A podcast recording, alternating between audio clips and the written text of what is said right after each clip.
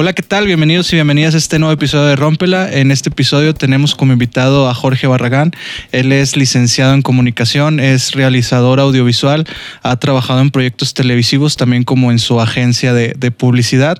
Ha, estado participando en varios cortometrajes que han tenido eh, reconocimiento y también es profesor y fotógrafo. ¿eh? Así que Jorge, muchas gracias por aceptar la invitación. Bienvenido a Rómpela. ¿Cómo estás? Muchas gracias, Adolfo, y pues agradezco el espacio eh, que me brindas para venir a platicar un poquito y que te hayas interesado en, lo que hago. Y pues aquí estoy para responder todo lo que tú quieras y hablemos de lo que tú quieras. No, excelente. Sí, ahorita ya eh, detrás de cámara nos dimos cuenta de que va a ser muy interesante la, plática. Para empezar, este, ¿de dónde nació el interés por, por dedicarte a esto? Pues mira, ahorita por, por, el, por la parte del país en donde vivimos, nosotros que nos dedicamos al tema como audiovisual o al tema creativo, eh, publicitario, lo que sea, pues tenemos que ser multitask en muchas cosas, ¿no? Dentro de nuestro diario y en nuestro labor. Yo, a mí me gusta mucho el video, eh, empecé, o mi meta o mi enfoque era por allá, pero a, pocos años eh, he estado metiéndome en la fotografía fija y me he estado interesando mucho dentro de la fotografía fija también en cosas, eh, hacer fotografías de cosas que no, no son personas. Por ejemplo, vehículos, arquitectura, interiorismo, producto, comida, etcétera, ¿no? Eso me ha gustado mucho. Eh, lo he querido o lo he tratado de estar desarrollando. Ha sido complicado porque también no, no, este no es un mercado que que busque al especialista o al fotógrafo especialista en algo, ¿no? Entonces, este, pero sí se puede, sí se puede. Eh, yo empecé, yo estudié comunicación, soy egresado de la UANE, eh, tuve desde, desde niño, siempre tuve como la inquietud de, de crear algo. Yo a mí me gustan mucho los carros y por eso también hago fotografía de vehículos, pero pues e, eventualmente mi familia y todo, todo, el círculo social que te rodea naturalmente por donde estamos te, te orillan a, tratar de hacer una carrera en lo que aquí más se mueve, que es la industria automotriz, definitivamente, ¿no? Y sus allegados, ¿no? Que son proveedores. Entonces, a mí me gustaba mucho eso y también decía, no, pues yo voy a ser ingeniero, este, me gusta el diseño automotriz y, y lo voy a hacer, ¿no? Entonces también inclusive eh, llegué a presentar en el Tech Saltillo, eh, pasé y todo, fui al campus y no me gustó. O sea, no me gustó desde ese, desde el momento en que yo pisé el lugar y yo no tengo nada contra los ingenieros porque pues, trabajamos de la mano ahora. Este, pues no me gustó. O sea, simplemente no me gustó el ambiente, no me gustó, no sentía que eso me pudiera cobijar durante cinco años. Y pues ahí en ese digo, qué bueno que fue en ese momento. Este, le dije a mi mamá le dije, no, sabes que no, no quiero esto. Yo ya quería estudiar cine. ¿Por qué? Porque ya, ya eh, me gustaba eh, las películas, ya veía eh, cine, empezaba a ver un poquito, pues no, no, no te voy a decir que soy el mamador que nomás ve puro cine de arte, porque pues no, pero ya, ya me intrigaba la realización de esto. Entonces, sabía perfectamente que dentro de mi, de mi estrato social, dentro de las posibilidades, siendo, pues, siendo hijo de madre soltera, este, eh, somos una familia, o bueno, venimos de fuera, nos asentamos en Saltillo, tengo familia aquí en Saltillo, sin embargo, no es como que somos muy apegados o fuimos muy apegados a la familia. Entonces no era, no era, no era nada sencillo. Eh, y prácticamente en el momento que tú te acercas, oye mamá, es que quiero, no, no, no. O sea, no, no, no se puede. No, o sea, y son tajantes y son, ah, pero son honestos, ¿no? Y también te, te sientan en tu, en tu círculo de realidad, ¿no? Sí. Y, está bien, o sea, digo, lo tenemos que aceptar y tenemos que, que, aprender a sobrellevarlo, destacar y pues salir, ¿no? No, no todos los mexicanos y no todos los latinoamericanos nacimos en esa burbuja de privilegio, porque mucha gente se pregunta, ¿por qué tú logras esto? ¿Por qué tú si haces esto? Ah, es que tú naciste en una cuna de oro, es que tú vienes de tu, de tu privilegio, ¿no? Y eso lo estoy, lo estoy recalcando mucho porque hace días este, me metí al mame de la aplicación esta que hace preguntas anónimas en ah, Instagram y alguien me puso que yo este, vivía en un privilegio, este, que para mí las cosas son fáciles, que yo nunca he sabido lo que es que te falte la comida, el, el vestido, lo que sea. Y le dije, no, pues digo, qué padre que, qué halago que me vean ahí, ¿verdad? O sea, pues qué padre que, que es, eso transmita, pero pues no, no, no es así. Y, remontando a, a, mis inicios o cuando yo quería estudiar, pues digo, mi mamá me dijo, ¿sabes qué? Pues no puedo. O sea, no, no, es un no, es un definitivamente no vas a estudiar cine porque pues no se puede. Porque pues cómo te vas a ir a Ciudad de México, como, no sé, nada, nada, ¿no? Entonces, este, no hay manera. y, y, no hay que tomarse las cosas tan, pues tan literales, ¿no? No hay que tomarse las cosas tan, tan, tan, tan a pecho y decir, yo de alguna manera voy a hacerlo desde mi trinchera. Sí, sí, y es importante eso que dices porque a veces los, los papás no lo hacen con la intención de, de, cortarte las alas porque no quieran hacerlo, sino porque de cierta manera nos están protegiendo y nos están diciendo, no, a lo mejor lo que tú quieres pues está difícil y va a ser complicado hacerlo. Y fue también un, paso muy grande el, el, que tú hayas dicho, este, pues realmente está esta carrera no, no es para mí, ¿no? O sea, yo no quiero estudiar una, una ingeniería o, no me llena y el decir, eh, no lo voy a intentar porque, pues, como decías, van a ser cinco años o cuatro. Y, es que imagínate cuántas personas eh, están estudiando o ya acabaron. Y hay muchas personas que desde, desde la primera semana dicen, chin, esto no es para mí, pero no les puedo decir que no a mis papás. No les puedo decir que no qué va a decir mi familia, qué va a decir el linaje de los médicos, bla, bla, bla, el linaje de los abogados, el linaje de los ingenieros. y lo digo porque, pues, digo, normalmente nunca vamos a, ojalá hubiera un linaje de los cineastas, ¿verdad? este, un linaje de los diseñadores gráficos, un linaje de, los actores, bueno, eso sí hay, este, sí hay así como familias de actores de generaciones, pero bueno, que va, el, el joven siente la carga de cargar con valga la redundancia, con cinco generaciones, cuatro generaciones, tres, no sé, lo que sea, de alguna profesión o disciplina que caracteriza a la familia, ¿no? Caracteriza y, lo, encasillan y, lo, y lo, hacen sinónimo de prosperidad económica, éxito, etcétera, realización personal y familiar y lo que tú quieras. Entonces vienen cargando con eso. Entonces imagínate, no sé, entraste a, a una carrera difícil, medicina entonces entraste a medicina, ¿no? Que es una carrera difícil, es una carrera, pues, eh, muy visceral, es una carrera con mucho sacrificio y yo, sé, yo sé que es una carrera que, que no cualquiera este, tiene, eh, ¿cómo se llama?, las aptitudes para ser un buen médico. Y si en el mero día uno, cuando sacaste sangre, te andas desmayando, este, dices, o sea, ¿cómo, cómo, y les da miedo decir, ¿sabes qué? Esto no es lo mío. A veces te das cuenta el primer mes, a veces te das cuenta en la mitad de la carrera, o a veces te das cuenta en el octavo, noveno semestre, ¿no? Entonces, ¿qué sucede? Y, también es bien triste porque te, a muchas personas van y se acercan. Oye, ¿sabes que esto no es lo que quiero estudiar? Ah, me vale. O sea, termínalo, me das el título, como si los títulos funcionaran para algo, la verdad.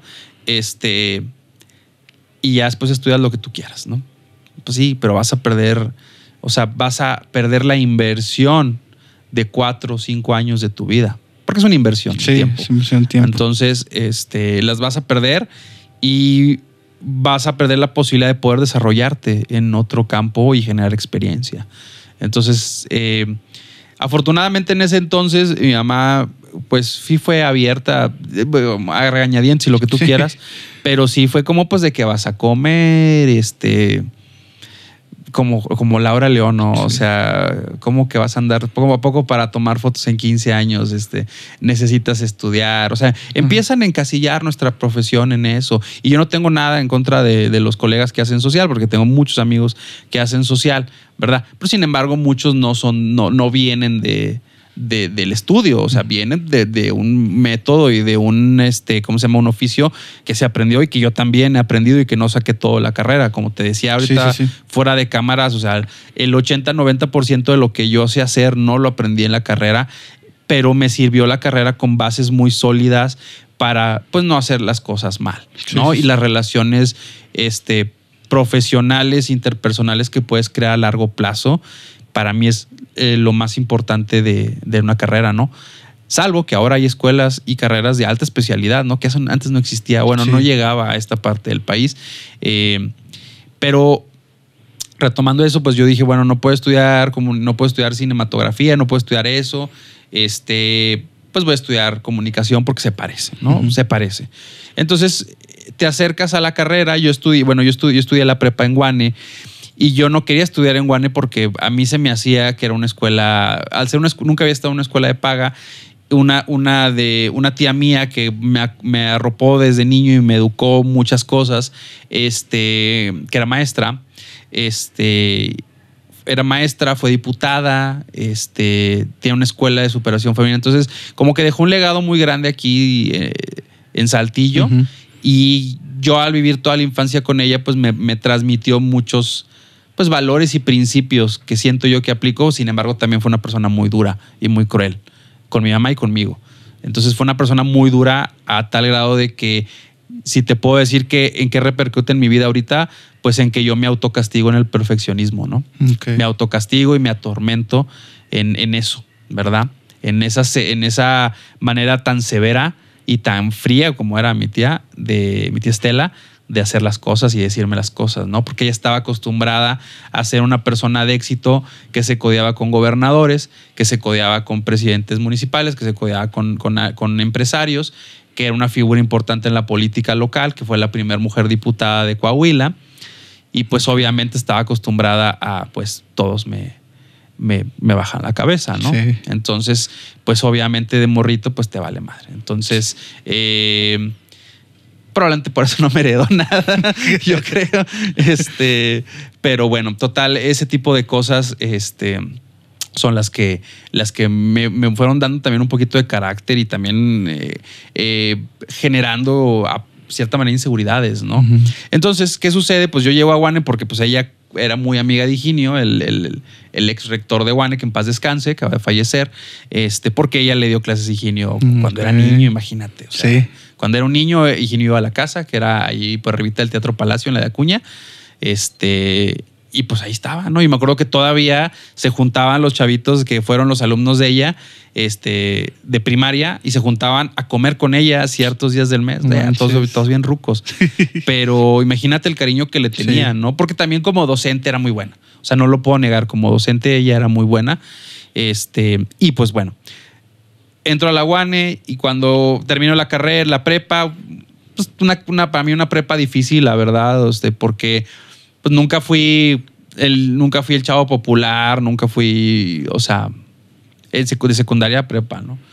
Pero a mí el, también meterme a una disciplina como el teatro me ayudó mucho a desarrollar la capacidad de poder interactuar con el público, con personas y la seguridad en tu expresión corporal, ¿no?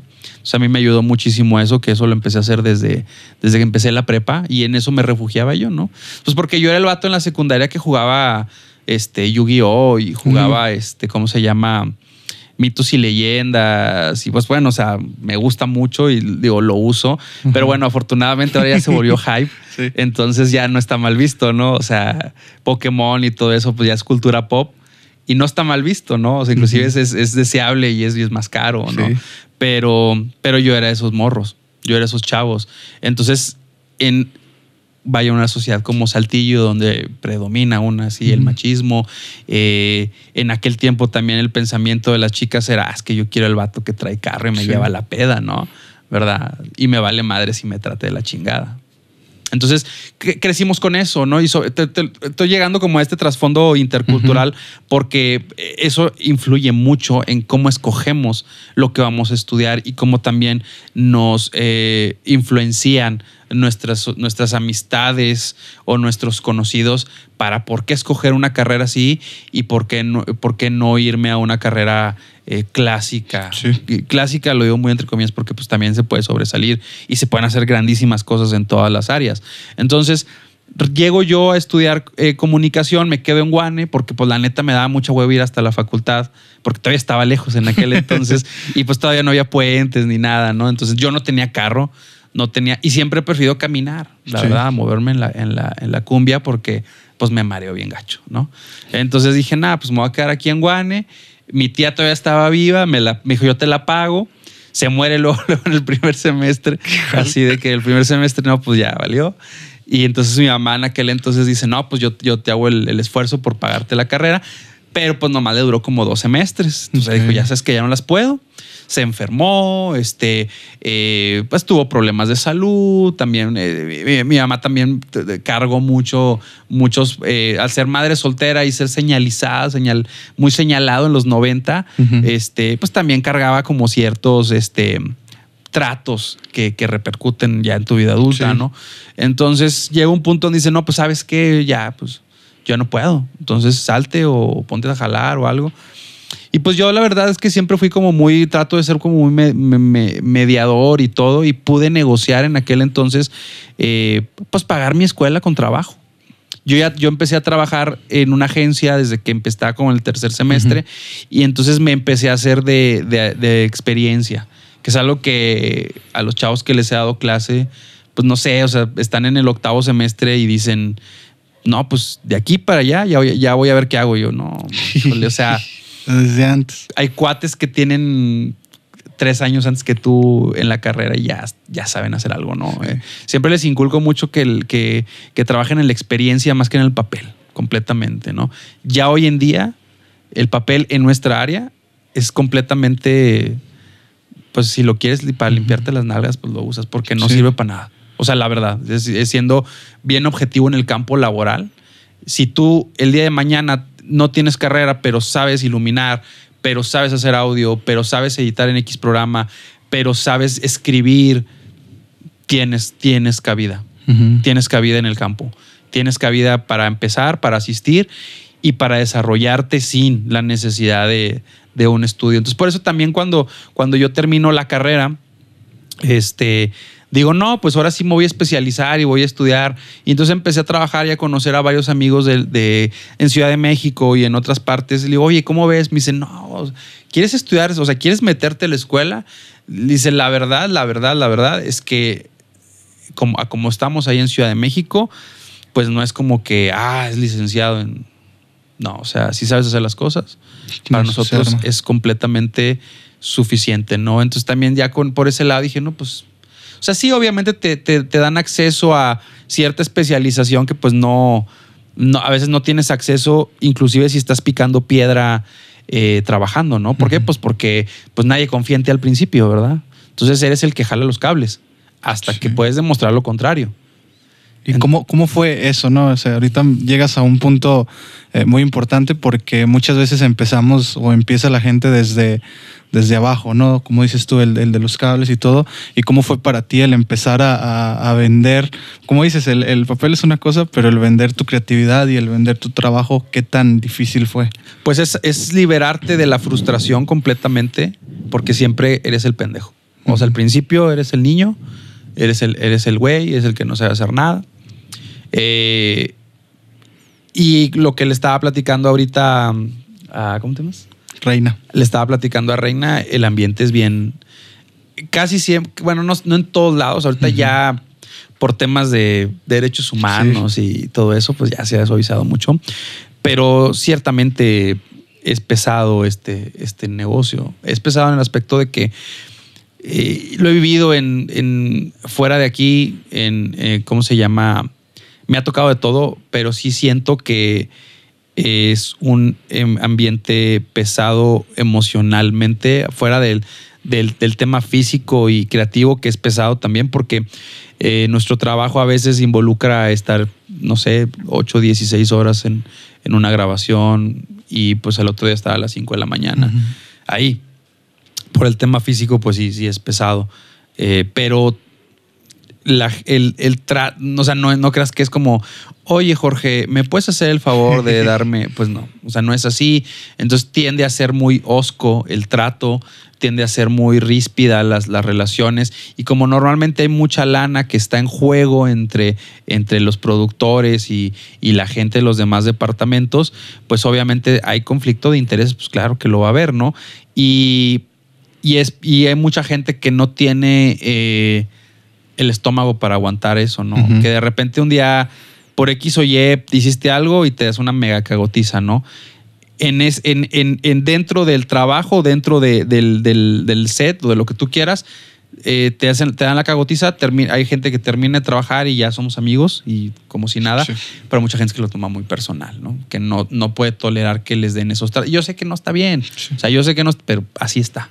O sea, todavía hay muchos pues, viejos lobos de mar que así son, ¿verdad? Y ellos controlan gran parte de, de, lo que se hace o lo que no se hace.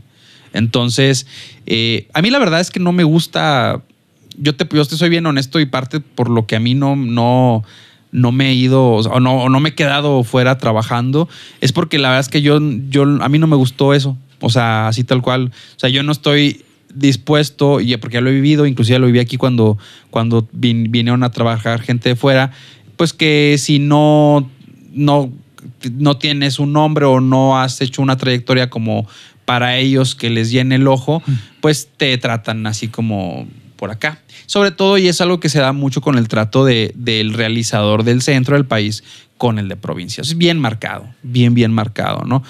Pues es que eh, eh, yo no digo que todos, pero varios son como Ah, pues es que allá en provincia pues ni tienen acceso a los fierros, ni tienen acceso a la educación especializada, ni tienen acceso a, poder trabajar en producciones grandes todo el año, etcétera. Entonces, pues bueno, vamos a ponerlos a que este, prácticamente nos limpien los vidrios, nos hagan el IBM y todo eso y les pagamos menos de lo que se paga en la Ciudad de México, ¿no? Eso es lo que a mí me molesta mucho, ¿no? Entonces, dos, tres veces que ha venido gente de fuera, oye, ¿cuánto cobras? Ah, pues tanto.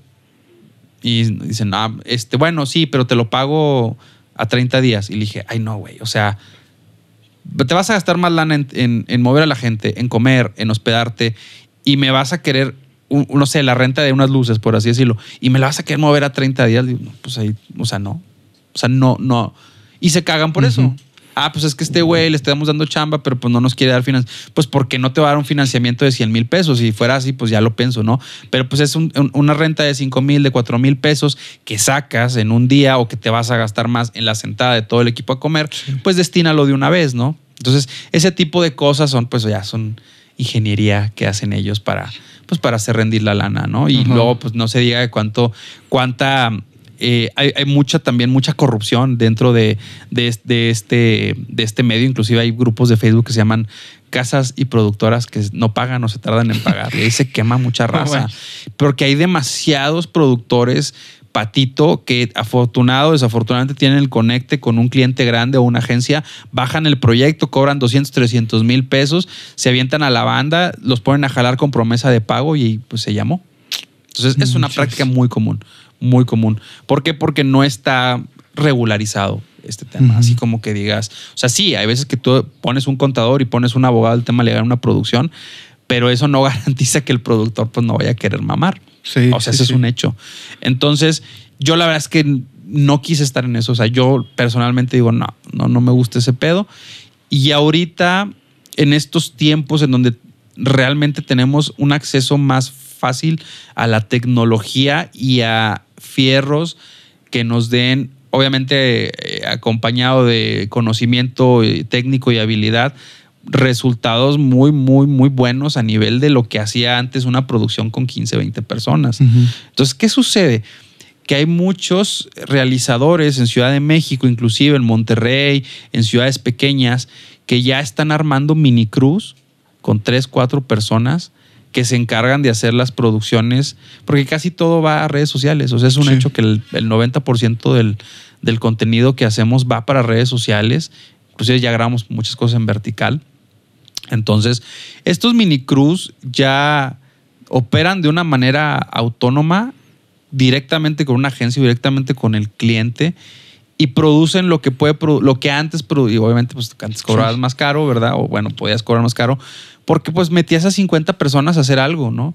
Y tú lo veías y decías, ay, güey, o sea, tanta gente para... Digo, ya, ya como estando aquí dentro de, esto, dices, no sé, el otro día vi el, un comercial de no sé, de Kentucky, ¿no? Y pues sí, o sea, meten, digo, en los que salen a nivel nacional, pues meten una cámara Phantom que graba a 900 o 1000 o 2000 o 3000 cuadros por segundo y todo, y todo está súper iluminado y cae el pollito y todo. Pero luego ya cuando, cuando abres la toma y ves toda la gente en el set, dices, ¿realmente necesitas a 50 personas para eso? O sea, probablemente sí, probablemente no, pero hay, hay muchas personas, hay muchos crews que ya están eficientando eso y creando contenido para redes y para plataformas como TikTok con cruz más chiquitos, con equipo bueno, pero no la camarona gigantesca, porque bueno, eso ya es también es un como el tabú. Y todavía un cuate de Monterrey que se fue a Ciudad de México me dice: Es que yo me tengo que comprar una cámara un poquito más grande, porque todavía hay muchos productores o muchas agencias que no dan fe y legalidad de que la cámara graba bien porque no es grande, porque no es de Mm. cine, porque no es Arri, porque no es Redis. Bueno, ya es absurdo hoy en día, ¿no? Entonces, este, dice, tengo que hacerlo para poder agarrar más trabajos, ¿no? Pero si no, yo seguiría con mi A7S3. Ujú. O sea, con una cámara chiquita que te, te da la capacidad dentro de la compresión interna de- de- del codec de estar dentro del estándar del broadcasting. Y ya es con eso lo que puedes trabajar. Obviamente saber iluminar bien, obviamente es, eh, saber eh, conceptualizar una idea y delegarlo bien al equipo y, pro- y postproducirlo bien, pues para que tenga impacto. Pero de que necesitas 80, 100 personas, 100 personas para eso, no es necesario, ¿no? ¿verdad? Te lo pasa una película, pero ya la publicidad está evolucionando a esa simplificación técnica y, de, y humana, Sí. ¿no? Entonces, eh, yo por eso dije, yo no quiero eso, me late más como esto de, de yo tengo como partnerships con, con amigos que son, eh, ¿cómo se llama? Editores, diseñadores, eh, ingenieros en audio, eh, voz, talento, que eventualmente los busco para el proyecto, terminamos el proyecto, se les paga, lo entrego y ya, ¿no? O sea, no tenemos que estar a fuerzas todos adentro de un cuarto, Ajá. trabajando ocho horas diarias, porque no siempre, eh, pues hay cosas que hacer. O sea, en las agencias hay mucho tiempo muerto. ¿Por qué crees que tienen tantas mesas de billar y Sí. Pues hay mucho tiempo muerto, ¿no? Entonces sí, pues obviamente qué padre es tener a tu elemento ahí. Oye, eh, sale esto. O sabes que se me, se me ocurrió que me hagas la invitación de mi niño del... Pues sí, pues le estás pagando, ¿no? Sí. Pero, pero en el mundo real o en, o en, o en- en la práctica, pues realmente el trabajo remoto es una realidad. Sí. O sea, yo puedo tener un postproductor y un editor en Chile, en Australia, y las plataformas digitales para el coworking son tan sólidas y tan potentes que así podemos trabajar. se hace ¿verdad? el trabajo. ¿Y cómo es para ti el, el- ahorita que mencionas que te dan un, un trabajo y tú tienes que ahí delegar las cosas? ¿Cómo fue para ti encontrar un, un equipo de trabajo sólido y más que nada cómo venderles la idea de qué es lo que, que es la misión y del, del proyecto? Pues yo creo que la búsqueda del equipo siempre está latente, ¿no? Eh, yo la verdad es que, digo, cuando estudio la carrera y salgo, eh, pasé por televisión, donde estaba platicando que no me late, o sea, a mí no me, no me interesa para nada el mundo de la televisión, y menos local. Digo, no, no quiero, este, no quiero despoticar ni nada, pero estamos muy atrasados en eso aquí, en, en provincia. Y, este, y también la televisión como la conocemos, como la conocíamos, cuando nos levantábamos a las 7 de la mañana a ver la hora y la temperatura en el canal de casa, Sí. eh, pues ya no sucede. O sea, ya no consumimos el contenido que se crea en vivo, lo consumimos sobre demanda. Entonces por eso, ah, se me antoja ver es- este anime, pues ya pago mi Crunchyroll, no, pues ya me voy a anime FLB si no traigo varo. Este, quiero ver una película, quiero ver una serie, ya lo pago, ¿no? O sea, ya lo busco sobre demanda y lo veo en el momento y en el lugar que yo quisiera o que, yo, que yo desee. Ya no es como que, ah, son las 8 y ya en el capítulo de Ranma o ya en el capítulo de Dragon Ball, ah, ya se acabó, lo van a regresar. En lo que van doblando los capítulos que vienen de Japón, que es lo que nos pasaba de Sí. niños, ¿no? Entonces eso también nos, nos dio como ese temple, ¿no? De esperar cuando saliera una nueva temporada, pero ya realmente la televisión como tal no es así, no funciona. No funciona para nosotros, no Sí. funciona para los que vienen abajo de nosotros. Entonces, para un sector más grande, más longevo y, y probablemente más anticuado, pues sí, no están acostumbrados porque es una costumbre. Oye, déjame este, llamar a la, porque por ejemplo la XSJ, no sé si te acuerdes, que era Sí. la estación del gallito, pues llegaba a ejidos donde no llegaba la tele. Mm. Entonces tenías que hablar por teléfono para decir que don Panchito no iba a ir a trabajar porque se cayó el tractor. Y era la única manera en que sabías. Y ahorita, pues ya no. O sea, entonces esos medios tradicionales sí tuvieron su función y todo. Me tocó empezar en, o sea, me tocó empezar en esos medios tradicionales. Sin embargo, como le platicaba este, a Reina, no me gusta el ambiente, es muy pesado, o sea, es muy pesado porque, porque desgraciadamente tienes que estar lidiando, sí puedo decir malas palabras, Sí, ¿verdad? no pasa Ah, nada. bueno, tienes que estar lidiando con pendejos que están arriba de ti, que, que solamente están ahí, no sé por qué, pero no están ahí por capacidades y no están ahí por temas ni a veces ni de liderazgo, ni, ni de innovación, ni de nada. O sea, solo están ahí pues por algo, ¿no? Pues, compadritos o lo que tú quieras. Y en el momento que me empezó a dar órdenes un estúpido así, o sea, te lo soy bien honesto, dije, no, güey, ¿por qué? Afortunadamente nunca tuve esa, e, esa, um, ¿cómo se llama? Ese conformismo de puta, pues aquí estoy y me están pagando y no tengo, pues me aguanto. Nunca tuve eso. Entonces, en el primer momento que empezaron con sus mamás, yo nomás los volteaba a ver y decía, no, no mames, cámara. O sea, ya me voy porque no voy a aguantar este, que una persona así me venga a dar órdenes sin fundamentos de nada. Caso contrario, que si fuera una persona preparada y todo, dices, oye, güey, te aprendo y lo que tú quieras. Pero no, y eso es, el, eso es el problema de la televisión. Que ahí está el productor, que pues se bajó dos, tres cuentillas ahí de que, que tiene contactos con el gobierno y todo. Y pues ahí está porque pues le baja lana este, al, canal, pues, para cobrar este, publicidad, ¿no? Así se maneja todavía. Entonces, este, y hay demasiado acoso laboral, hay demasiado acoso sexual, este, no hay, no hay un, o sea, el crecimiento, eso se tarda, y pues tienes que andar chupando varias bolas, la neta, y pues yo no soy así. Entonces, y no me gusta, ¿no? Y tengo varios colegas que también ya lo dejaron. dijeron, no, o sea, a la chingada este pedo. O sea, no, ya no puedo. Entonces, afortunadamente también eh, cada vez hay, menos gente interesada en la televisión, o sea, como medio tradicional, eh, es un hecho, ¿no?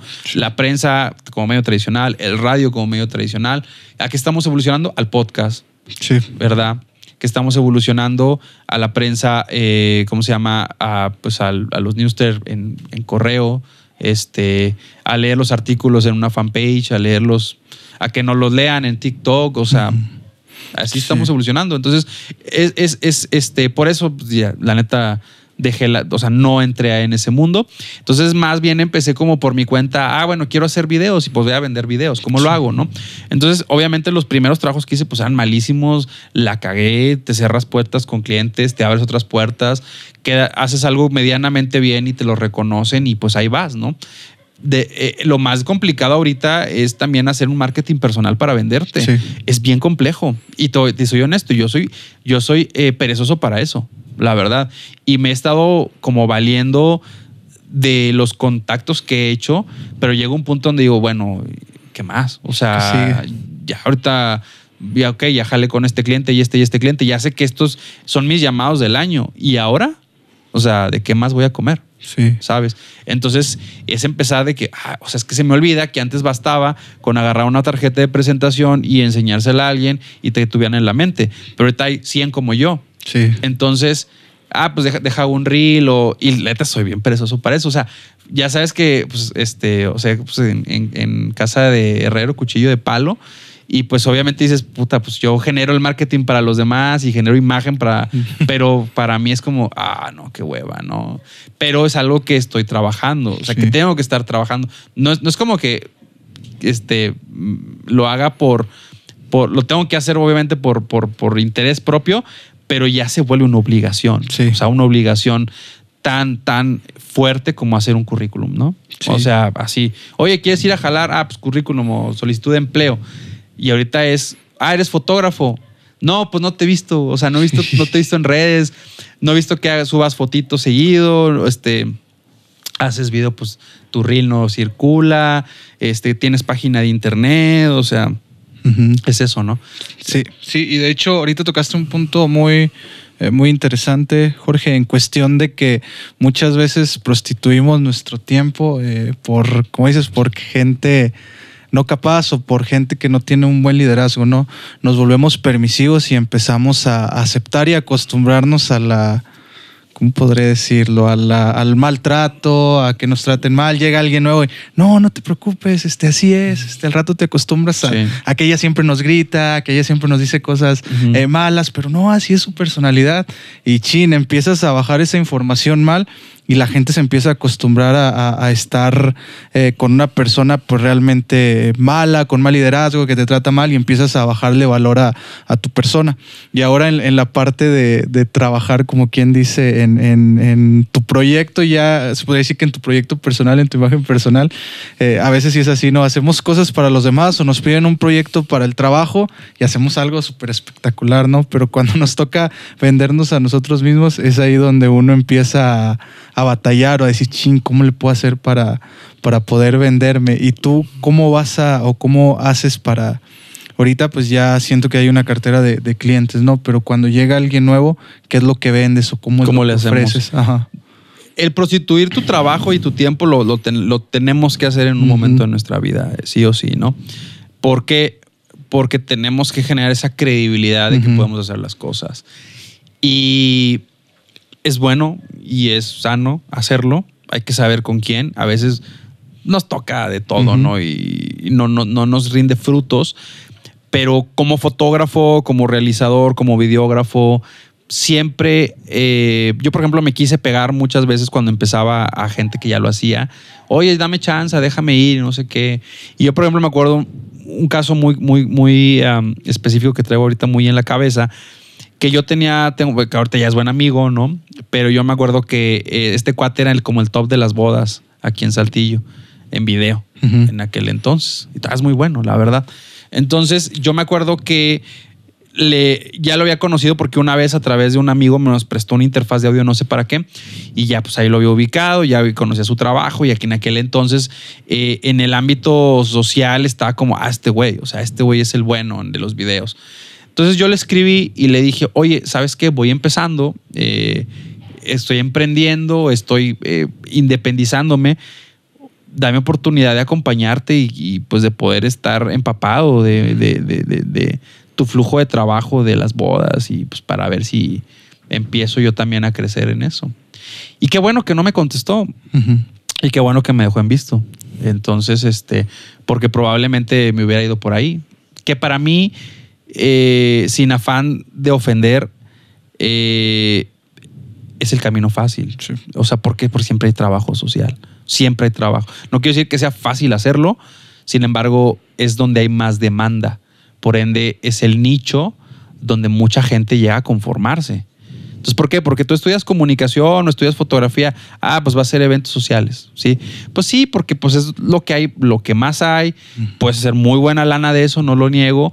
Este, la gente el, créeme que la masificación de tu trabajo en boca en boca es orgánicamente es muy grande porque pues no sé, si le hiciste la boda a la popular del, del, grupito de amigas, empieza a soltar el hocico y o sea, empiezas a popularizarte por tu trabajo fácilmente. También, obviamente, hay que invertir en. Ellos invierten en su, en su branding, pero todo tiende a ser muy romántico, ¿no? Y pues el amor y el sexo venden mucho. Entonces, ¿qué sucede? Que. ¿Cómo se llama?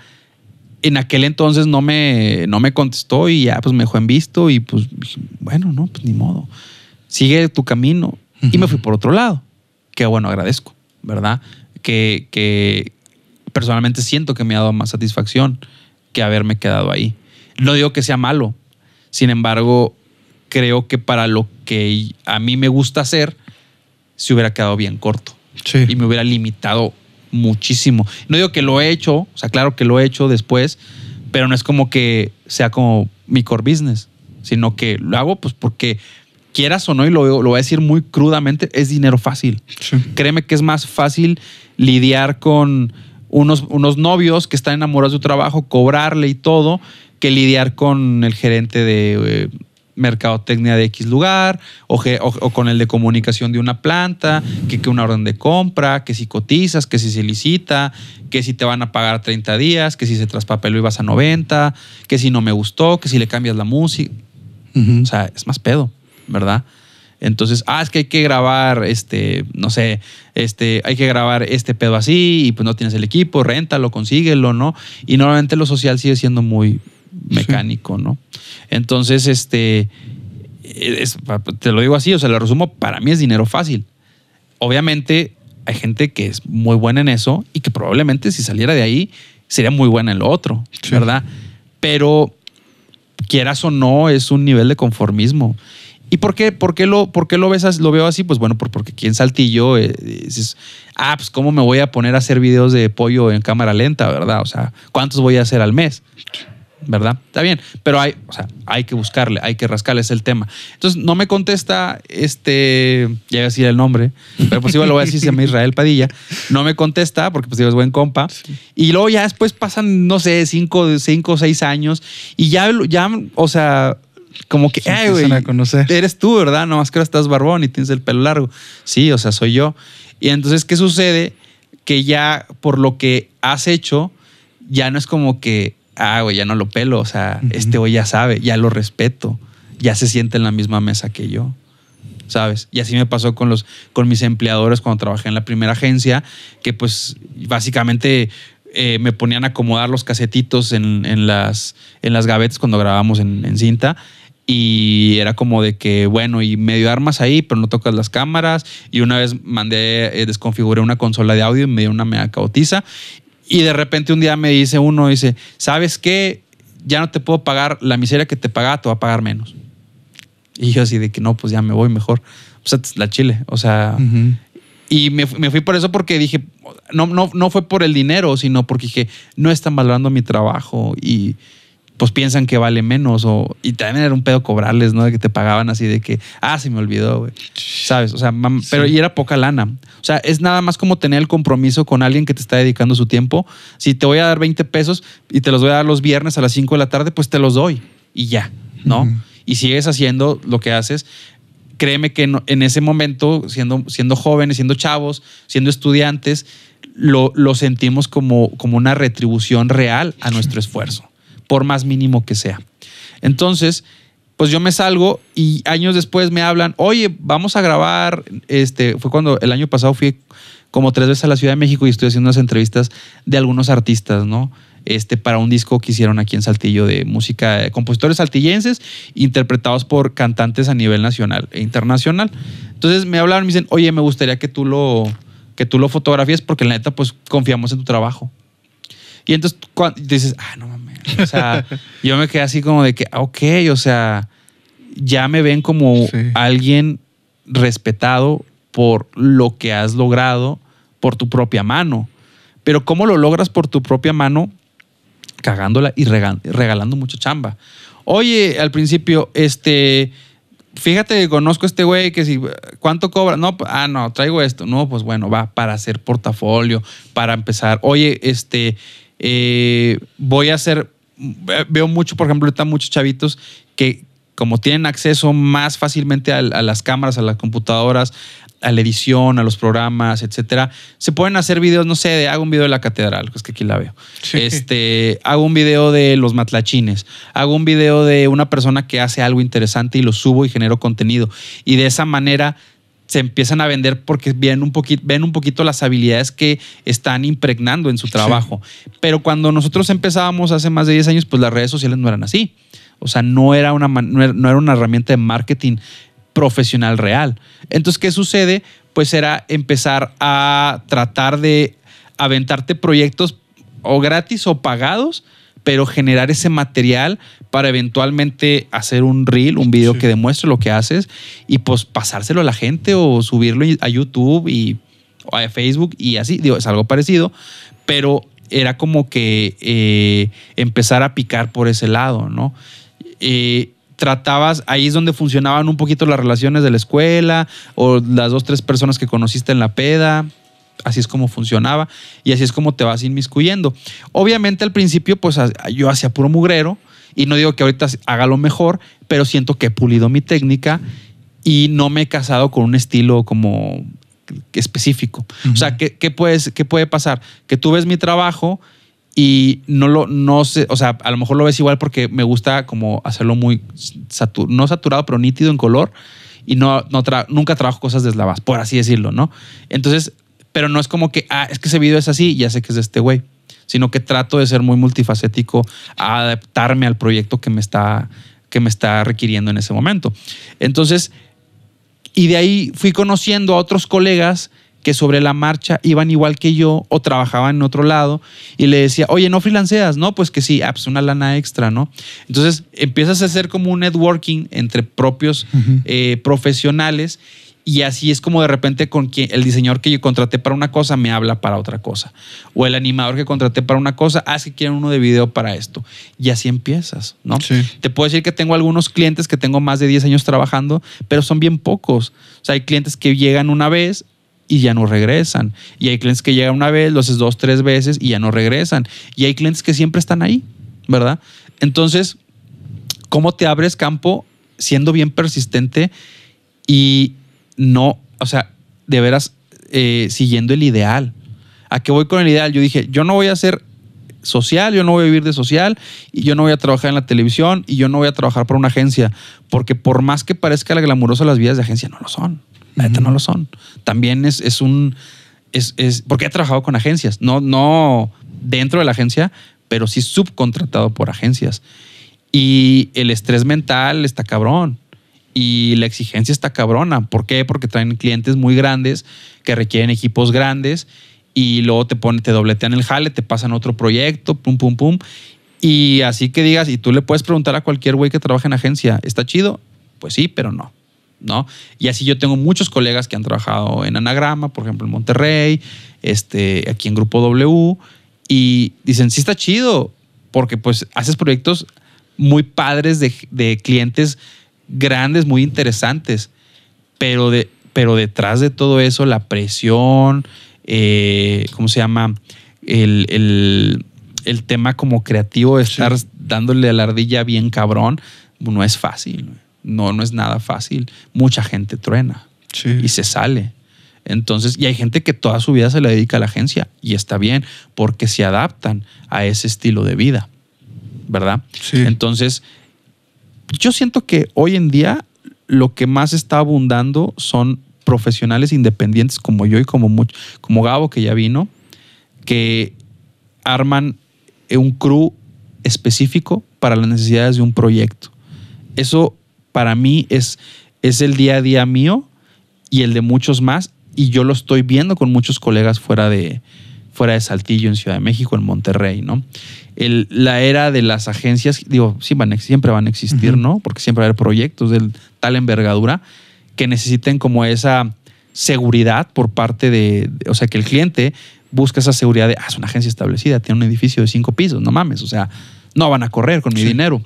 Claro que va a pasar. Pero como hay, cada vez hay mayor demanda de producción, de creación de contenido, la gente que lo producimos nos estamos adaptando a que también lo que hacemos tiene una, este, ¿cómo se llama? Duración intermitentemente fugaz en donde se ponga, ¿no? Entonces, las, los mismos clientes dicen, vamos, necesito estar pum, pum, pum, pum. Entonces necesito ser muy eficiente y muy óptimo en esos procesos de producción. Por eso los cruz se vuelven más pequeños, por eso los fierros se vuelven cada vez menos, se vuelven más eficientes. Los, los mismos fierros están creados y diseñados la ingeniería para hacer un multitask.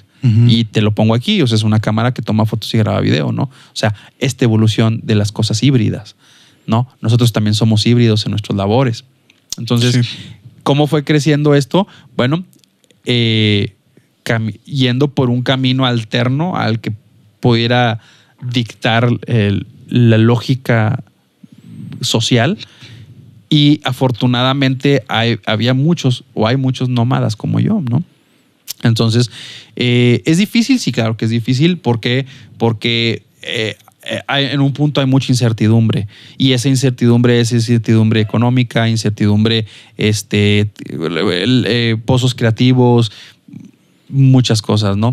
Sin embargo, lo que yo más atesoro de, este estilo de vida es que soy dueño de mi tiempo y soy dueño de mis acciones y la gente que lo aprecia, lo aprecia por lo que hago, no por quien quiero o finjo ser, ¿no?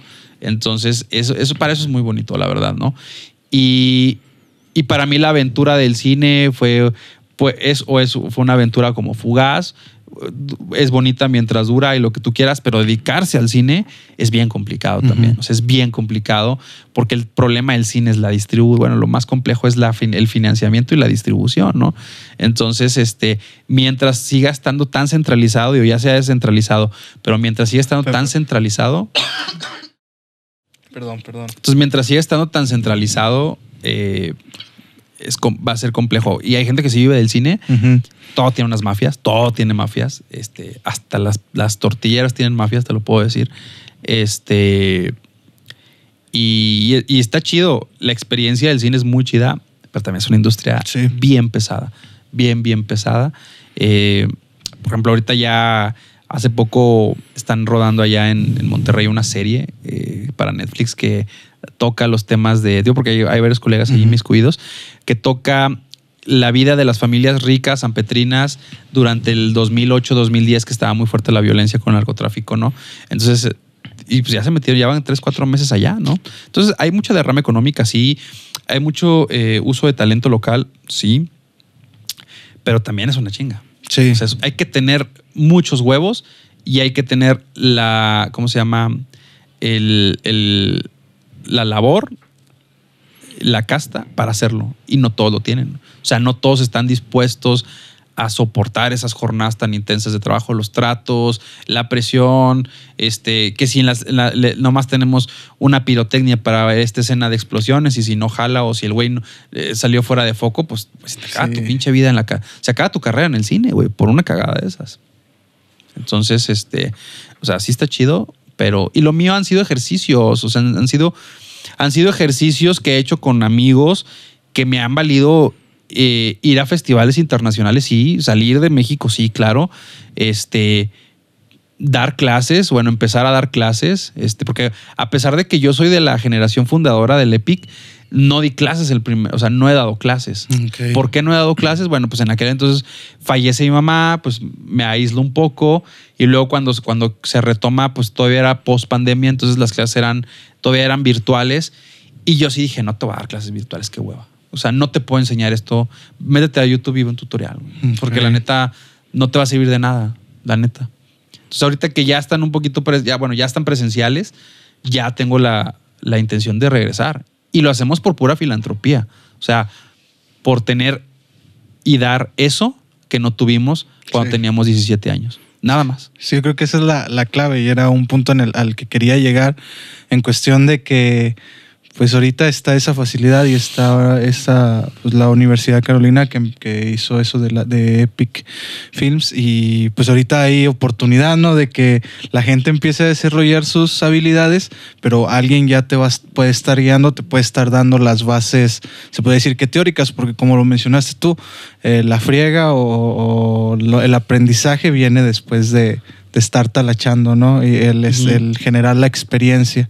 Ahí, ¿cómo fue el, pues se podría decir que el contraste en, cómo te fue a ti en cuestión de que tuviste que, pues, hacer tu camino y estudiar, pues, lo que es la licenciatura en comunicación y luego ya ahorita estar haciendo algo que te gusta, que es, pues, la fotografía, lo, lo audiovisual?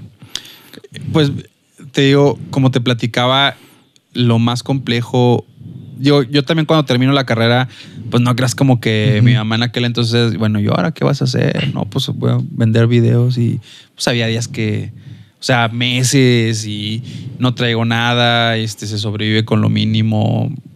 Veces que, oye, pues hay que buscar monedas ahí abajo del, del sillón, pues para... Así, o sea, así se empieza. Y, ¿y qué sucede?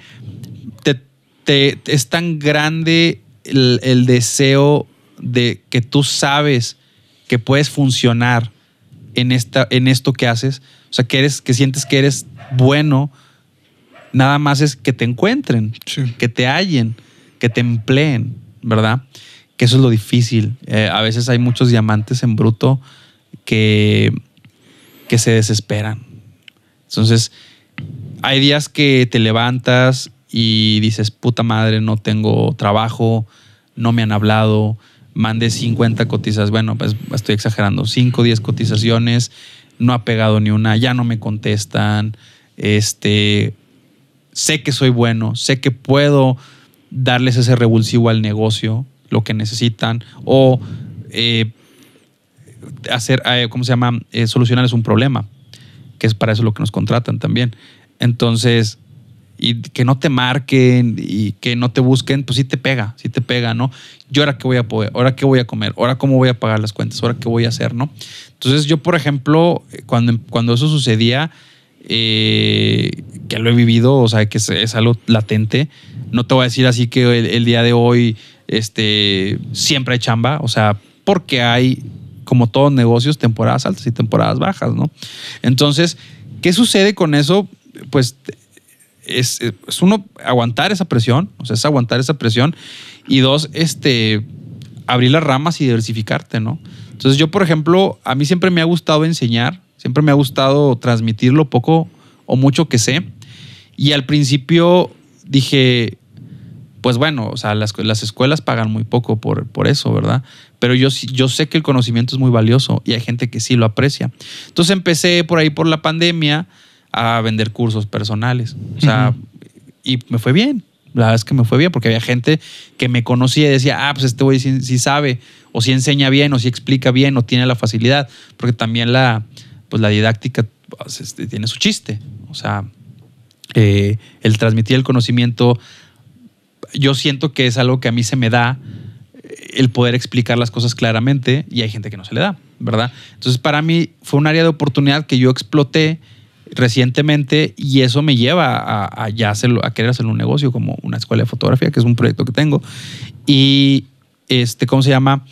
Y nada más es como decir, puta, bueno, si esto no me sirve o si esto no se está vendiendo, ¿qué más puedo hacer para vender? O sea, porque es, nada más es qué vendo, qué vendo. O sea, ¿qué vendo? Y el peor con nosotros es que nosotros, no a, no manera de prostitución, pues nos vendemos, ¿verdad? O sea, es, todo esto. ¿verdad? Entonces, ¿cómo lo vendo? Y hay gente que sí, o sea, que, le echa muchas, mucha crema a su, a su marketing y yo soy el chingón y yo hago esto y soy tu fotógrafo y soy el mejor videógrafo. Y sí, sí, sí. Pero habemos personas que, que de repente eh, no queremos como irnos por esa parte como tan, no mamadora, pero como tan, no es el tipo de jales que quiero hacer, quiero hacer otros jales entonces es donde también entras en estas crisis, porque siempre, siempre vamos a tener estas crisis. Y digo, y estas crisis las tenemos a gente que no estamos afuera como freelance y la gente que va ahí y sienta y en un lugar ocho horas también tiene esas pinches crisis existenciales. Entonces, eh, la manera de sobrellevarlo es que siempre, o sea, si eres bueno y si le echas ganas en lo que haces, yo sé que suena muy trillado, pero si eres bueno, siempre va a haber alguien que te va a necesitar en un momento. ¿Verdad? Siempre va a haber alguien. Entonces, ¿cómo lo haces para ser bueno? Clávate en la especialización. O sea, estamos, como lo decía el, el, meme de Laura León, estamos en la época de la, sí, pues sí, estamos en la época de la especialización, o sea, sí, desde los 90, los 2000, así sucede. Y un especialista pesa mucho, digo, ahí te va un neurólogo, un cardiólogo, un hematólogo, este, son especialistas, cobran más, les va mejor porque no hay muchos, ¿verdad? Lo mismo pasa acá. Oye, este güey es especialista en color, este güey es especialista en fotografía de producto, este cuate es especialista en video, en video de animales o video de naturaleza. Ok. ¿Sabes? O sea, si realmente quieres como eh, que, te vaya, que te vaya bien es muy relativo porque no me quiero encasillar en lo económico. O sea, Que yo me puedo decir que me va muy bien. Sí, sí me va muy bien. ¿Por qué? Porque hago lo que quiero, soy dueño de mi tiempo me buscan, me reconocen, eh, eh, doy mi conocimiento, o sea, reparto mi conocimiento y para eso a mí eso está completo, ¿no? O sea, para eso a mí me completa mucho. ¿Qué me falta? Este, dejar un legado. ¿Qué me falta? Quiero, quiero poner una escuela, quiero que esa escuela, pues ojalá perdure generaciones, pero me he tardado en ponerla porque quiero que tenga el, el nivel más alto posible, ¿verdad? y estoy seguro que va a tener el nivel más alto que cualquier universidad y va a tener el nivel más alto que cualquier escuela que ahorita hace eso, ¿no? O sea, porque estoy trabajando en eso y porque estoy seguro de que eso va a suceder. Que me da miedo que no pegue, claro que me da miedo. Que me da miedo que nadie quiera pagarla porque, pues, ah, no sé, este, eh, no, no sube fotos de todos los chavitos tomando fotos en la catedral. O sea, eh, ah, sube por puros fierros ahí en el estudio. Sí, me, o sea, sí, me, sí tengo esos miedos. O sea, sí tengo esos miedos de que ese proyecto no pegue y me los estoy lustrando. Sí. O sea, estoy en ese, también estoy en un trabajo interno, ¿no? Entonces, pero sé que si eso que se queda, va, porque mi misión en ese, fuera del transmitir el conocimiento es elevar la vara de, de nuestro, de nuestro trabajo aquí. O sea, ¿cómo le hacen los abogados? ¿Cómo le hacen los, los doctores? Oye, la, la consulta no te cuesta menos de mil pesos a donde vayas, ¿no? Pues también que nosotros, digo, es muy utópico si lo quieres ver así, pero que digas, oye, pues un jale de, de fotografía en Saltillo no te cuesta menos de tanto, por donde le busques. Sí. Ojalá poder llegar a, a- a- ¿cómo se llama? A profesionalizar y a, y a, ¿cómo se llama? Valorizar nuestra profesión a ese nivel como un médico, porque los médicos tienen gremios y tienen escuelas y tienen colegiados y todo, ¿no? Acá también empieza, ¿verdad? pero pues, es una lucha de egos también. Sí, sí, sí. Entonces, este, ese es un, ese es un- realmente lo que, lo que me falta. Entonces, si también, otro consejo, o sea, si te vas a ir por el billete, pues Sí, piénsala sí, sí. bien, piénsala bien. Y hablas de, de un tema muy, muy importante que es la, la especialización, ¿no? El, el- el ser expertos en algo sí te ayuda bastante, pero para poder generar esa expertise, pues tienes que estar trabajando duro, trabajando Sí. duro, investigar, invertirle tiempo. Y pues yo creo que eso te, te ha ayudado a ti a, como quien dice, ir este, mejorando y pues al menos de que si se viene que quién es experto en, en fotografía, ya se venga a la mente, ah, pues Claro. está Jorge. está Pues es, una, es que también es una rutina, así como, como lo dice este, ¿cómo se llama este? El, el que humilló a Carlos, a Carlos Muñón, este Rosarín. Ajá, Rosario. Pues es una, es una rutina que tenemos que hacernos. La misma, la misma pinche rutina de los negocios, así, sí suena muy, ah, no mames, o sea, es para que para el negocio, sí, pero para el empresario, para lo que tú quieras, pero también aplica en la parte creativa, ¿no? O sea. ¿cuáles son mis rutinas? La, ¿Cuál es la rutina?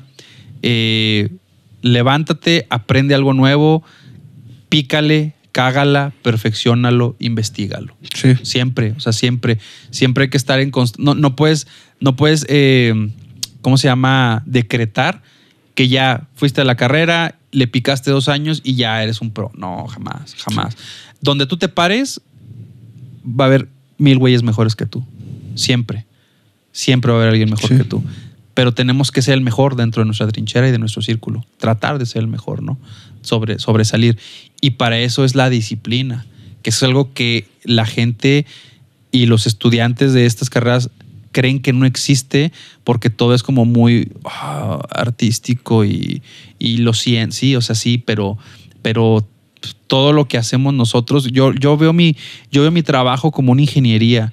Para mí, todo, para mí la, la fotografía y el video es matemática pura y son métodos comprobados y es el estudio de la luz y es el estudio de la composición y es el estudio de la estética. O sea, son disciplinas y son ciencias, ¿verdad? Y cuando yo de repente llego y empiezo a hablar así, pues la gente se, se- se- pues le da cringe, la neta, ¿no? Porque pues no, güey, o sea, esto es todo, es, es amor y paz, o sea, sí, güey. Pero para, créeme que cuando logras saber- ver piezas monumentales que, que, que, que son tan hermosas por su simpleza, no es simple lo que ves. Sí. O sea, lograr eso es un, es un, es un trabajal inmenso, ¿no? Sí, sí, sí. tanto personal como del realizador, como de la gente que estuvo involucrada, ¿no?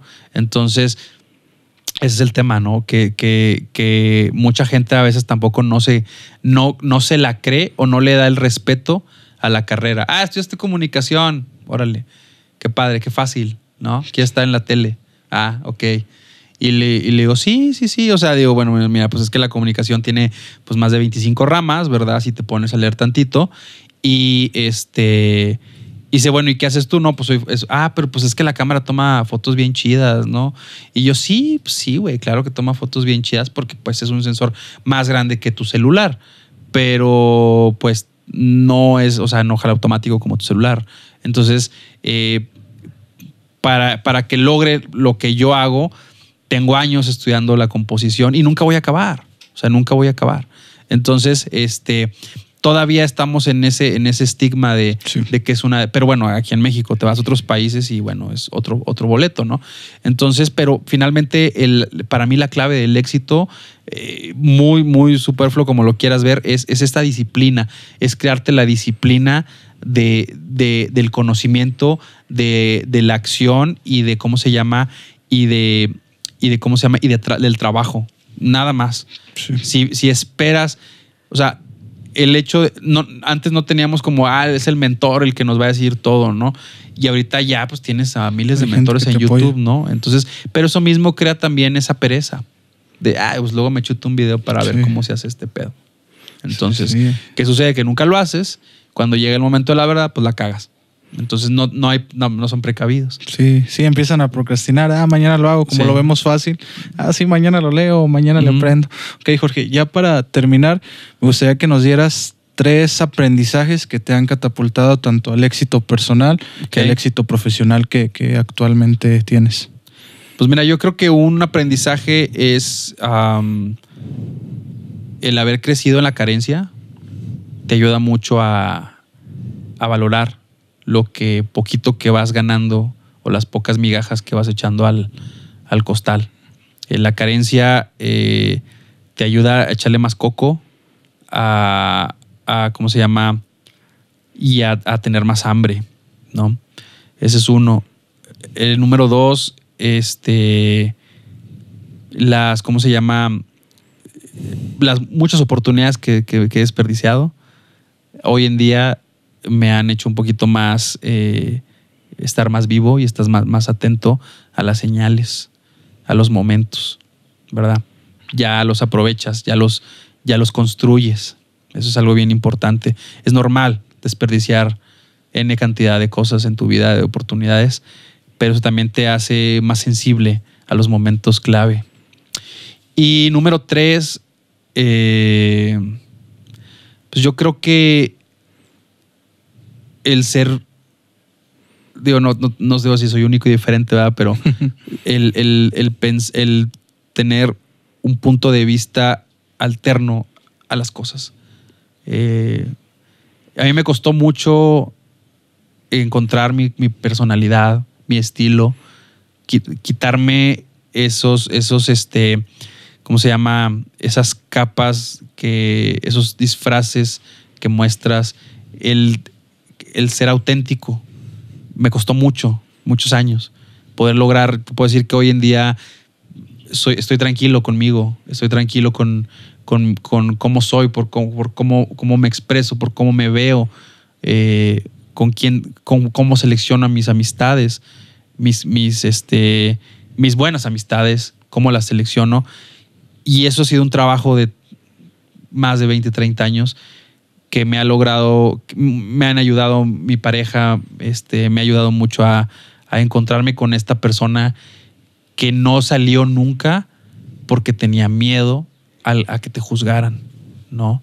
El momento en que dejé de importarme, o dejó de importarme lo que la gente pensara, lo que la gente eh, eh, apuntara, lo que la gente juzgara, lo que mi familia, lo que mis amigos, lo que mis eh, clientes, cuando dejé de, de darle importancia y empecé a, a este, este viaje interno, y digo, no voy a meter ninguna religión ni nada, porque soy una persona que no soy, no soy adepto a ninguna religión ni ningún culto. Sin embargo, creo que el ser humano es un ser tan complejo que nos puede llevar una vida o inclusive nunca el poder encontrarnos, ¿verdad? Entonces, afortunadamente me he encontrado y eso me ha dado eh, esa seguridad y me ha dado ese eh, autenticismo que me ha, lo- me ha, ha reunido con la gente y con el- los proyectos que quiero tener o que he querido siempre tener, ¿no? Por ejemplo, este, ¿cómo se llama? Yo eh, hice un- ha- hago un mapa de los, de los deseos cada año, este, y yo pongo, y todo esto es, no es espiritual, todo es, es, es autosugestión, pero yo hago un mapa de los deseos, y también vamos a atribuirle que eh, a toda acción conlleva una reacción, Sí. ¿verdad? Vamos a dejarlo así, ¿no? Para no entrar en temas más este, espirituales, ¿verdad? Pero yo hago un mapa de los deseos y en ese mapa de los deseos yo plasmo con dibujitos, con fotos, con recortes, qué es lo que yo quiero. ¿Qué es lo que yo quiero el 2022? Y eso lo hago en diciembre, ¿no? Es, es, es una práctica que tengo poco que lo, que lo estoy haciendo. Y puede ser muy insignificante, pero te ayuda mucho a, a programarte Sí. en tus metas. Entonces, ¿qué hago yo? Pues, eh, por ejemplo, este año puse este Yo, por ejemplo, nunca me había podido comprar tenis bonitos. O sea, nunca. Nunca había tenido acceso a poder tener ropa que me gustara. O sea, siempre, pues, eh, mi mamá no, no, tenía las posibilidades de, porque Dios madre soltera, y nunca había tenido las posibilidades de darme, pues, eso, ¿no? ¿Sabes? Y de niño siempre es como que, ah, no mames, o sea, que unos tenis Nike y en aquel, ¿te acuerdas que antes era, era, más difícil comprarlos, ¿no? Porque pues no ni siquiera estaban como oficialmente en, en México. Entonces era, ah, pues va a McAllen y yo, pues no, güey, pues no, sí. no. Entonces, a mí siempre me gustó este, eso y hasta yo, hasta el año pasado, pues empecé a coleccionar tenis, que me pude hacer de eso, ¿no? Sí. Este, y eso es lo que yo plasmo en mi mapa, ¿no? Pues una parecita. Digo, no tengo los tenis más caros, ni gasto 50 mil pesos en un par, o sea, no llego es porque no me gusta, o sea, no, pero, pero es, tengo este, algo que no tenía de niño, sí. que no me podía comprar y que no me podían dar, ¿no? Entonces, lo mismo con ropa, lo, o sea, con cosas que no tenía, ¿no? Este, ¿cómo se llama? Eh, experiencias. A mí me gusta mucho comer y como me gusta comer bien y es algo donde no escatimo. Y son cosas que, que, que, he podido vivir, pero que yo he plasmado y que he mentalizado, ¿no? Entonces en mi mapa que puse, fíjate, bien curioso, yo puse un, un, un, un recorte de Qatar, del Mundial, ¿verdad? Y dije, no, pues yo quiero ir a Qatar, ¿no? Quiero ir a Qatar, quiero ir a, al Mundial, ¿no? Porque nunca he ido, o sea, a mí me gusta mucho el fútbol y nunca he ido a un estadio de fútbol. Y dije que me gustaría mucho ir a, a Qatar, ¿verdad? Entonces yo puse el, el, el, el, uh -huh. el, de este, ¿no? Pues no sé si vaya a ir, ¿verdad? Pero ya hice una, eh, una publicidad para una marca de esta marca de vasos que sacó la licencia de Qatar. Entonces hice las fotos y hice el video. Dices, bueno, o sea, me acercó. Sí. Eh, o sea, a lo mejor no me expliqué sí. en ese momento y bueno, pero ya hice algo de, de Qatar. Sí. ¿Sabes? Entonces puse también eh, eh, eh, maestros así dando clases y todo, y pues bueno, me ha acercado más a otra vez a la docencia. Eh, pues he puesto equipo y cosas así, y pues he podido comprar cosas que de repente ah, mira, ya, ya me lo hice, ¿sabes? Uh -huh. Entonces, es, ese, ese, tipo de, ese tipo de prácticas, de poder autoprogramarte, de poder focalizar tus metas, tus intereses y los bienes que quieres adquirir, porque también es válido. O sea, es válido. Yo quiero una dona de chocolate, sí. ¿sabes? O sea, es válido querer cosas, eh, ¿cómo se llama? Eh, terrenales y, y, y, cuantiosas, porque es, es, nuestra riqueza también y trabajamos para eso y no la merecemos. Sí. Entonces, eso, el, el, el, el, conocerme, el hacerme, saberme merecedor de las cosas, me ha ayudado también a caminar este camino pues con unos tenis más padres. Sí, sí, sí. De hecho es lo que te decía ahorita, que estaban muy padres los tenis. Sí, tío, y, y no, son los, o sea, no son los de Javi y todo, pero a mí me te hace sentir cómodo, te hace sentir a gusto, feliz de que, ah, no mames, o sea, ya, me, ya puedo tener esto, sí. ¿sabes? O sea, ya no batallo en eso y lo puedo hacer un hobby. Cuando antes era, pues, ah, chingos, ¿qué vamos a comer? ¿Sabes? Sí. O sea, es eso. Y, y lo más satisfactorio es que lo hemos hecho, lo he hecho de algo que no lo veo como trabajo. Sí. Y es bien importante que no lo veamos como trabajo. El momento en que nos, el momento en que me pese a hacer esto, lo voy a dejar. Sí. Y voy a dedicarme a otra cosa, que me llene, ¿verdad? Pero mientras esto me siga llenando y esto me siga gustando y la gente que lo vea lo siga apreciando, pues lo voy a seguir haciendo. Sí, sí, sí. ¿Verdad? Sí, sí, y pues muchas gracias Jorge por tomarte el tiempo de, de, estar aquí con nosotros. Lo, creo que los consejos que ahorita nos, nos acabas de decir este, sí le van a servir ahí a, a, las personas y me gustó mucho lo del, lo del mapa mental ahí de sí. los deseos. Pónganle prueba, está ajá, chido. Que sí, y como dices, el, el, tener en claro qué es lo que queremos y de una manera visual yo creo que ayuda bastante. Sí, si todos los días, bueno, aparte ajá. está pegado. Está pegado en, en el, la puerta del baño. Ah, ok. Todos los días lo ves. Sí, Todos los días lo ves. te obligas también. A, ah, bueno, ya. Ya cuando lo vas haciendo algo lo tachas o lo quitas, Ajá. ¿no? Pero, y digo, no es como que, ah, voy a cumplir todas en un año, pero siendo persistente, ¿no? Sí, Entonces, sí, sí. este eso es una buena práctica. Sí, sí, sí. Muchas gracias, Jorge. No, ¿de qué? Este, ¿Dónde te puede encontrar la, las personas que quieran ahí este, algún consejo o algún consejo, algo que te quieran seguir y quieran ver lo que estás haciendo? Este, busquen ahí para algún proyecto o algo. Mira, yo la verdad es que nunca, a pesar de que mucha gente piensa que soy mamón, este, por cómo te ven, no sé. Eh, La gente juzga por la Sí. juzgamos por la, por la apariencia. Pero no, yo la verdad es que siempre, siempre estoy abierto a, compartir cualquier, a resolver cualquier dura, duda, perdón, y, y este y a compartir cualquier cosa que, que me pregunten, es algo que nunca he negado. Inclusive ahí tenemos un grupo de fotógrafos y, y, pues si preguntan, pues nunca, nunca he negado como que el acceso al conocimiento a la información, ¿verdad? Hay gente que somos a veces más, más quisquillosos pues para buscar en, Sí. en internet, todo está ahí. Entonces, este, me pueden buscar en, en, en Instagram, estoy como Jorge Barragán-DP. Igual también en redes sociales me buscan como Jorge Barragán. Eh, tengo una fanpage y tengo mi, mi personal. Este, ahí pueden, este, ¿cómo se llama? Ubicarme y pues próximamente voy a tener un sitio web y este, estén pendientes porque pues ahí vamos. Sí, sí, sí, no, y es real eso que, que menciona Jorge de que no es sangrón ni nada de eso. Nosotros le mandamos el mensaje y ahí nos contestó, eh, fue muy amable, incluso yo le decía a la producción, oye, se portó con ganas Jorge, ya grabamos el, el próximo miércoles con él.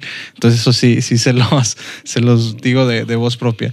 Este, muchas gracias a todas aquellas personas que se quedaron desde el principio hasta, hasta el final, ya sea por su plataforma de preferencia o bien ahí en YouTube. Muchas gracias a la producción que, que se tomó ahí el tiempo de estar aquí con nosotros, Meder Films y Rec Music Studio. Ya sería todo de nuestra parte. Muchas gracias a todo y así que ya sabes, vas.